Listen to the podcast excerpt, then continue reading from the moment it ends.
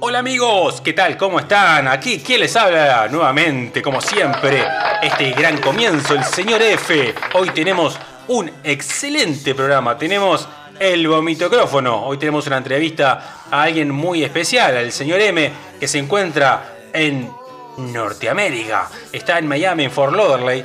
Y directamente vamos a hablar hoy de algo que para muchos eh, falta una cruda realidad, porque realmente uno ve a veces en las redes sociales eso que dice, ah, fulanito se fue a, a Miami, o se fue a Canadá, o se fue... Ojo, hay tierras de oportunidades que se abren las bases para estas cosas, ¿no?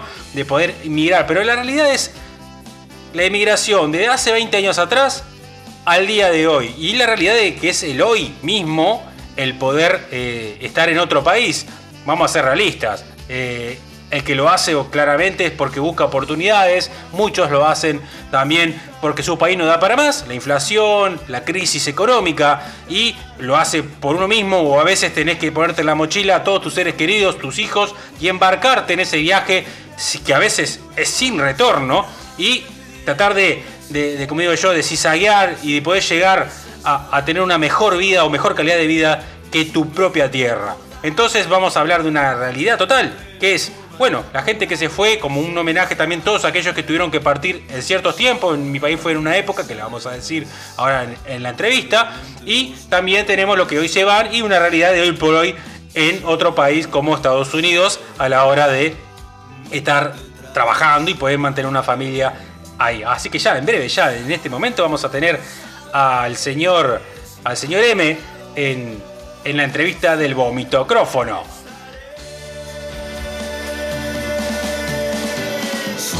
Persona que no habla de más, que es tan simple como especial. Bueno amigos, acá tenemos a, alguien muy especial que nos acompaña y siempre nos, nos escucha de Miami y hoy en base al programa que es el vomitocrófono vamos a hacerle un par de preguntas ya que fue una de las personas que, que se fue hace más de 20 años en la famosa huida migratoria que hubo en nuestro país y en toda Sudamérica por la crisis generalizada en un periodo del año 99 hasta el 2002 y fueron unos 30.000 uruguayos y tenemos a, al señor E, no sé si quiere que digamos su nombre eh, o no. M, M. M, señor M. Él va a ser el, señor M que nos, que nos, habla, nos habla desde, desde Miami, Fort Lauderdale. Y una de las, de las preguntas que quiero hacerle prácticamente es eh, qué fue en ese momento, porque muchos se olvidan de la gran migración, y qué fue para él ese momento tener que huir de, su país y dejar todo atrás. Bueno, eh, te lo voy a decir en, pocas palabras.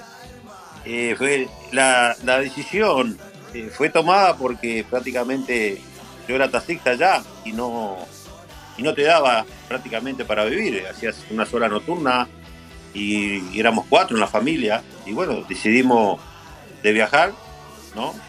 Y está, nos vinimos a Estados Unidos el 13 de enero del año 2000.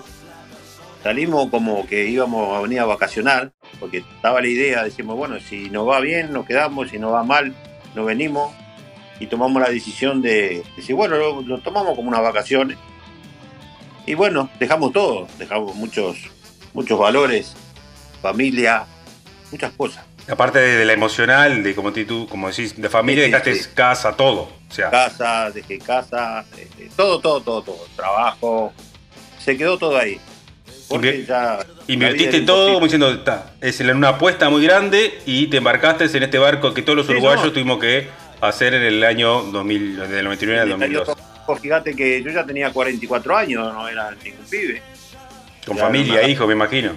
Sí, familia, hijo, eh, ya una, una edad madura como para migrar, pero bueno, no quedaba otra. Y bueno, y llegamos aquí, todo en, pensando que iba a ser algo, algo bueno, llegamos bien, ¿ok? Vacaciones unos días para relajarnos, pero cuando empezamos a ver la realidad, que llegas a un país eh, que no tenés documentos, que te dan simplemente una visa por tres meses, ¿entendés? Y después de esa visa uno se queda, ¿entendés? Y fue lo que pasó nos quedamos y bueno, empezamos a ver lo que era realidad, ahí te cuentan de que los dólares caían de los árboles, la gente... Tal cual. todo típico de los uruguayos decir, no, Estados Unidos, ¿sabes lo que? Todo lo que estuvieron aquí antes. Ya no, en dos meses, tres meses te compras un carro. No, esto no era así. No era así. Totalmente todo diferente. No, no tenés buses, en carro es indispensable. Si no tenés un carro, no te puedes mover. Y aparte, está indocumentado. Si no tenés una, una licencia, es complicado, es complicado. Pero bueno. Sobreviviste 20 años prácticamente. 20 años, a todo esto ya pasaron 20 años, ¿ok? Andar este, escondido de, de la policía, que te sale, salías en aquella época retenes en las calles, había que andar, tener la suerte de no estar en el lugar equivocado. Bueno, todo era un, un problema, pero tenés que salir adelante. Tenés familia y eso es lo que te empuja a que vos tengas que salir a como sea. No era tanto el tema de la documentación, porque éramos como uno más cuando llegamos, pero el tema es que después cayeron las torres, todo se complicó aquí. Empezaron a pedir papel a todo el mundo y sin, sin papeles no te vas a trabajar a ningún lado. Lo único que te quedaba es meterte en la construcción, ¿no? Ahí entrabas a trabajar, no te pedían papeles, pero de repente estabas trabajando y decían, la migra, la migra, y había que andar escondiéndose. ¿Entendés? Y bueno, y así fue pasando el tiempo. ¿no? Yo, te cuento algo de que me pasó a mí. De repente otra gente tuvo suerte. Sí, sí, yo, Llegué, yo llegué aquí y, bueno, no tuve, nadie me dio nada. ¿Me entendés? En aquella época estaba todo más barato acá, Estados Unidos. Fíjate que la gasolina estaba a un peso 40, un peso 60 con 100 pesos, con 100 dólares comprabas un carro lleno en el, en súper. Hoy por hoy compras cuatro cosas. Era Un, sueldo de, un trabajador común, pagaba la renta prácticamente del mes, ¿entendés? Todo cambió. Esos fueron los primeros años. ¿Y qué decís ahora en, estos tiempos, ya que fuiste un resiliente de, estar como si tú, la mira te perseguía, no te digo, no te perseguía, pero estabas en eso de que siempre estaba latente la, que algo en la vuelta te podía llegar a pasar para ser deportado y volver nuevamente a tu país ah, con una mano atrás o otra adelante, porque también dejarías todo en ese otro país y te quedarías sin nada y volverías de vuelta a cero a tu país de origen y sin poder tener la chance de volver nuevamente, o sea, porque quedabas deportado y quedabas fichado para poder volver. Entonces, hoy por hoy, que hoy también se, hay mucho de lo que es la web, la tecnología y esa parlaferlaria que hay de, decir, ah, yo me voy a Estados Unidos y, hago millones. Hoy, en la actualidad, hace 20 años al hoy, vamos a transportarnos al hoy. ¿Qué puedes decir del hoy? No, hoy no puedes, eso es todo mentira, no puedes hacer millones ni nada. Un, un trabajador, escúchame, vas a morir trabajador, ¿me entendés? Porque todo te limita a no tener papeles tú no tienes papeles, no entras a trabajar en ningún lado. ¿Me entendés? En ningún lado trabajas.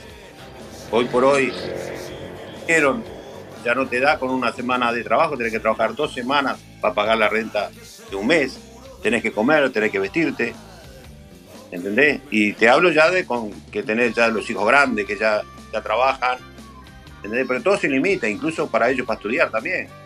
Por ser indocumentado hay ciertas cosas que no, no, te, no te las damos, vamos a decirle, el gobierno prácticamente es solo para los ciudadanos, ¿me entendés? Y que sea residente.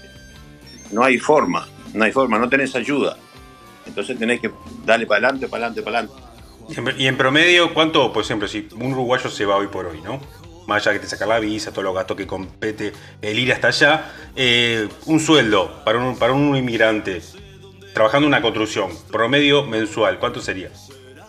Y fíjate que te estoy dando un sueldo más o menos de 700 pesos a la semana. Dólares. Para traducir para la gente de Uruguay son dólares, 700 dólares semanales. Son, 700 dólares semanales. No todo el mundo lo gana. Casi 3 mil dólares, no llegamos a un 3 mil. Casi a 3 mil dólares al mes. ¿Y un alquiler promedio? Estamos hablando ahora, si estamos hablando ahora que un, un, cuarto, un cuarto te sale mil, 1.200 pesos. ¿Ok? Ponele seguro de tu carro, gasolina, celular. ¿Me entendés? Tenés todos, todos esos gastos. Estamos hablando de vivir en un cuarto que no pagas agua, no pagas luz. Pero una renta de, cualquier casa, tres cuartos, en cualquier lado, son más de 2.000 dólares. 2.300, 2.400. ¿qué te queda? Sí, sí, básico. Entonces, lo típico que se ve acá, que vos pasás por cualquier lado y ves en cada casa cuatro, cinco, seis carros. Es fácil deducirlo.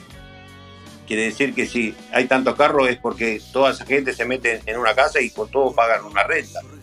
¿Entendés? Van poniendo y van pagando, les sale más fácil. Claro. Si no, no puede vivir. Hoy por hoy no puede vivir. Un trabajador normal no puede vivir. No puede vivir. Olvídate. Préstamos y, grupo de gente.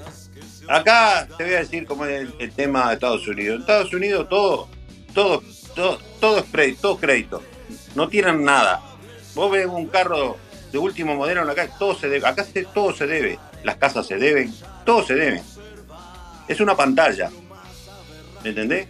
El, que tiene el carrito pago, ¿quién es? El latino, el inmigrante, que juntó 5 mil, 6 mil dólares y se lo compró cash. Él no lo debe.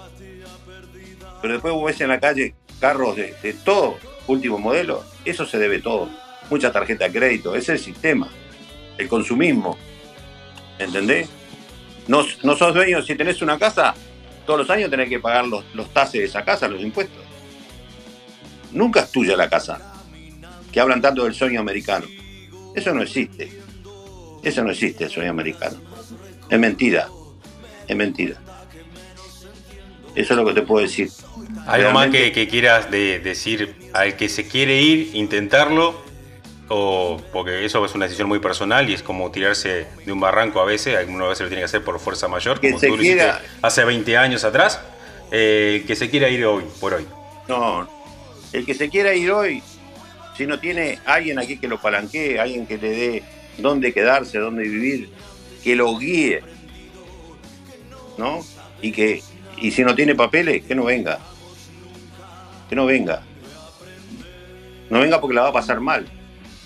Porque acá no es como ahí, que un plato de comida te lo da, el vecino. Acá no sabes quién vive al lado tu casa. ¿Entendés? Acá no te van a dar nada. No te van a dar un plato de comida. ¿Entendés? Vas a terminar en un semáforo como un hombre, pidiendo. Yo le diría que la gente que solamente que esté preparada, que tenga una carrera y sepa inglés, si no sabes inglés, está frito. Si no, no, no vengan, que no vengan. ¿A qué van a venir? ¿A sufrirla?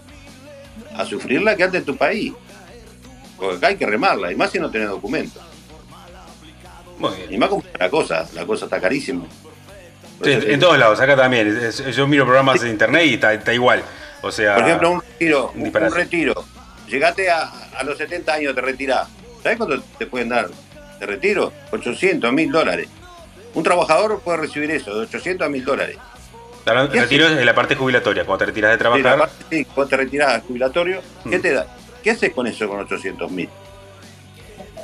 Incluso gente americano, americano, que son trabajadores, como nosotros, reciben eso. ¿Sabes lo que hacen? La mayoría se van, loco, se van para República Dominicana, se van para Centroamérica, porque ahí con 500, 600 dólares mensuales vos vivís. El famoso, el famoso fondo de pensión que le llaman. Sí, que acá no. no existe. No existe. No existe. No existe.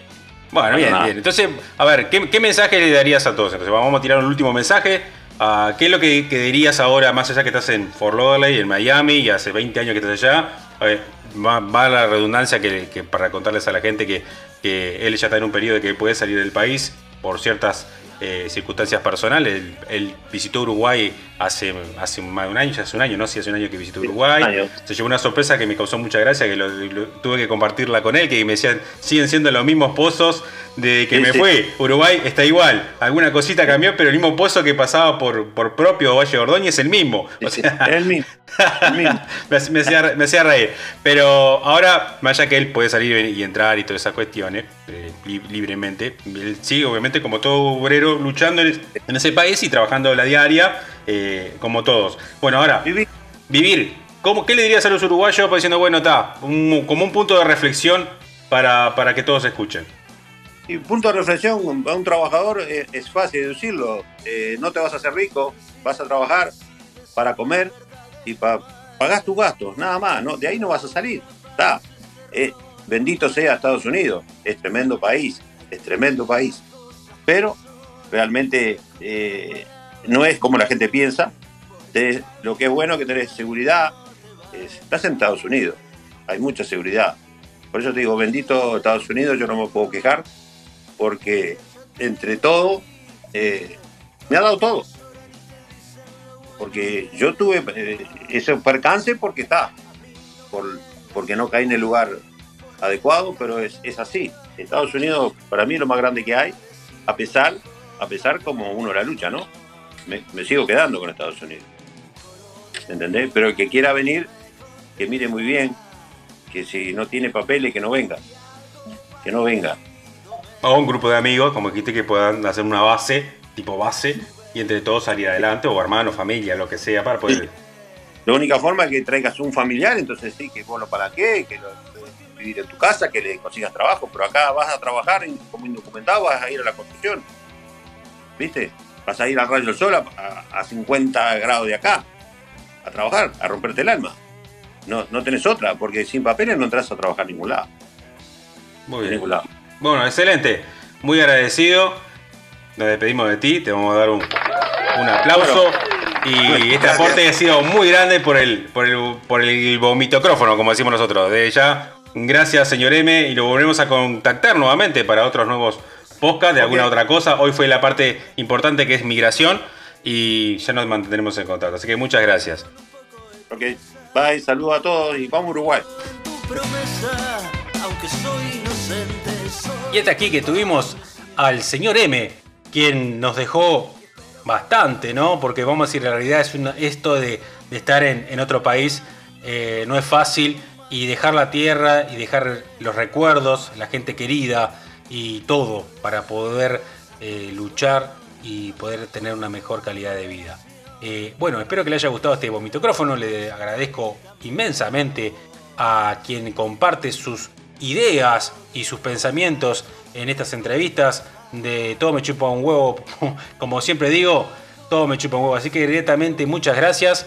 Saben que nos pueden escuchar en todas las redes sociales. Saludos a toda la gente de, Estados Unidos, de Uruguay, de Argentina, de Brasil. Estamos aquí para decir la cruda realidad y vamos a seguir con este tema. ¿Por qué pasa? Tenemos el tema migratorio, ahora después vamos a tener unos lindos podcasts más adelante, otro micrófono muy especial tirando el mismo tema, pero a nivel nacional. Así que no se lo pierdan. Desde ya, desde aquí de Uruguay, un saludo muy grande. ¿Quién les habló? El señor F. Chao.